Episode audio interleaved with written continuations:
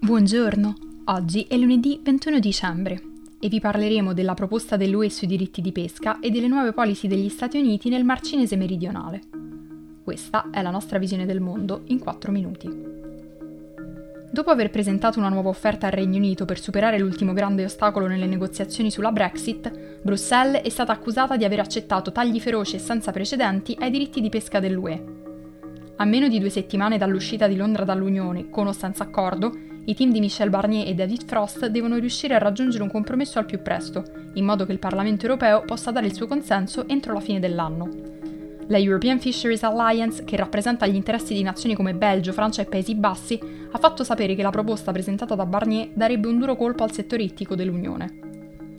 Mentre alla fine del mese scorso l'UE aveva accettato di perdere dal 15 al 18% dei suoi diritti di pesca, l'offerta è salita al 25%, arrivando a sacrificare 650 milioni di euro l'anno. La proposta è ancora lontana dagli obiettivi del Regno Unito, che ha chiesto un taglio dell'80%. Il governo britannico ha ribadito che dopo il periodo di transizione vuole l'accesso esclusivo alla zona costiera da 6 a 12 miglia nautiche e vuole impedire l'accesso alle sue acque territoriali ai pescatori belgi e francesi che hanno pescato lì per secoli.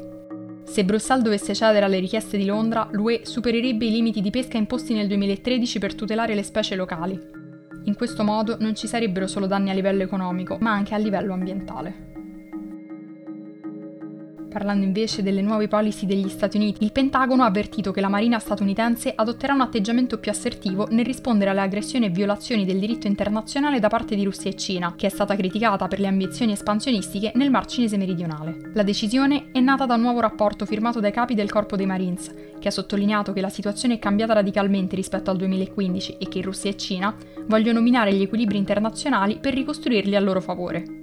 Negli ultimi dieci anni Pechino è riuscita a triplicare la sua flotta navale, facendola diventare la più grande al mondo. Inoltre ha intrapreso un aggressivo espansionismo nei mari della Cina meridionale e orientale con frequenti esercitazioni militari e nello stretto di Taiwan con incursioni quasi quotidiane. In risposta, gli Stati Uniti hanno aumentato la loro attività navale nella regione e hanno imposto delle sanzioni contro Pechino. La Cina rivendica quasi tutte le isole del Mar Cinese meridionale, ma molti paesi, tra cui Vietnam, Malesia, Filippine e Brunei, non sono d'accordo. Per contrastare Pechino, Washington ha iniziato a inviare delle navi per difendere la libertà di navigazione. Inoltre, per mantenere il vantaggio strategico sulla marina cinese, gli Stati Uniti intendono modernizzare la loro flotta con navi più piccole, più agili e pilotate a distanza. Il documento del Pentagono specifica che i Marines aumenteranno la loro presenza anche nel Pacifico, dove documenteranno le azioni che violano il diritto internazionale.